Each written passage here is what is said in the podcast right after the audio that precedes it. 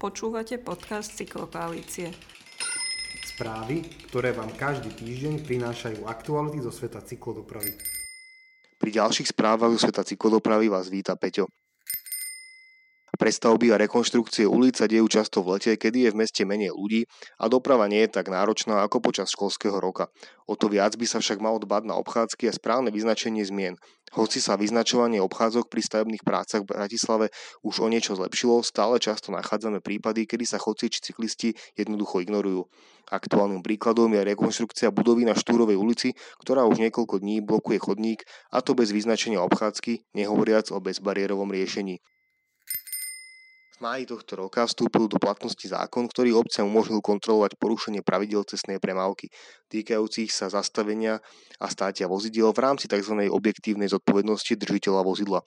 Ide o krok správnym smerom, ktorý umožní mestám kontrolovať parkovanie o mnoho efektívnejšie, bez nutnosti nasadzovať autám papuče a diskutovať s vodičmi o výške pokuty.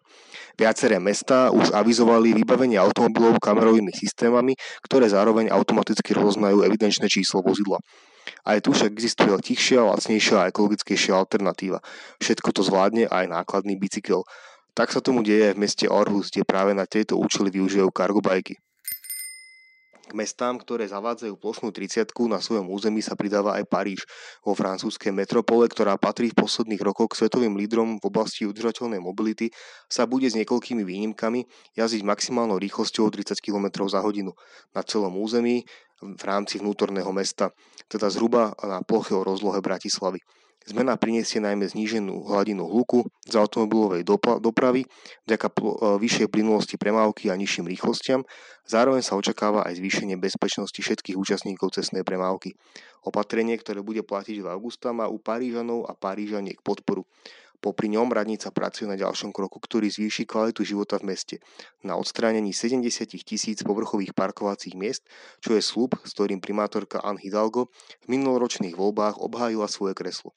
Je živým dôkazom toho, že odvaha a úprimnosť pri vytváraní moderného a udržateľného mesta nie je politickou samovraždou, ale cestou k úspechu. Výskum zo Sietlu, Toronto a Portlandu dokazuje, že stačí znížiť rýchlosť vozidiel v uliciach a počet zrazených chodcov prudko klesne. Na uliciach, kde v Toronte znížili rýchlosť zo 40 na 30 km za hodinu, poklesol počet zrazených chodcov o 28% a počet vážnych dôsledkov a umrtí o 67%. Birmingham plánuje otvoriť centrum iba pre peších a bicyklujúcich obyvateľov. Motorové vozidlá sa budú vedieť dostať do jednotlivých častí okolo centra iba z okruhu okolo mesta, čo vylúči tranzit naprieč rezidentskými štvrťami. Pešo a na bicykli sa dostanete z centra aj naprieč štvrťami všade.